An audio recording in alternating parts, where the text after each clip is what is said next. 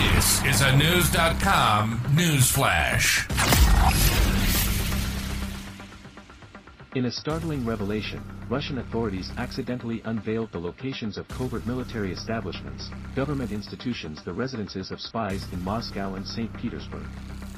The addresses of the facilities were reportedly posted on the Moscow City Hall website, Knewz.com has learned.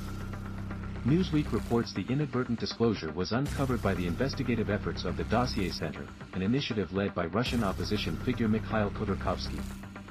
The critical information was discovered within a lengthy 434-page document named Special Group. RBC Ukraine, a Ukrainian news outlet, posted information about the addresses Monday, October 2nd. The document focused on designating properties where it's necessary to prevent electrical outages. But its contents held far more significant implications. Among the disclosed addresses is a wide array of top-secret government installations, residences accommodating officers from the GRU, Russia's foreign military agency, as well as facilities linked to President Vladimir Putin's Secret Service.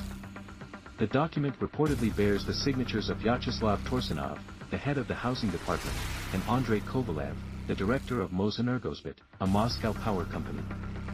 Its formal approval came from none other than Moscow Mayor Sergei Sobyanin. Newsweek reports these details are considered Russian state secrets, citing the Dossier Center. Many of the buildings are located in Serebryany Bor, a protected natural area in northwest Moscow that's home to prominent and wealthy Russians.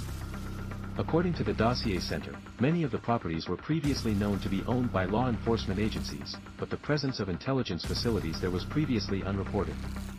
The site of an ammunition depot in the St. Petersburg area was also revealed.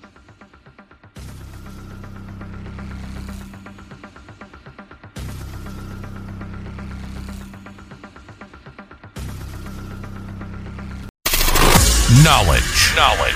Unfiltered. Unfiltered. Knewz.com. Knewz.com. Knewz.com. News.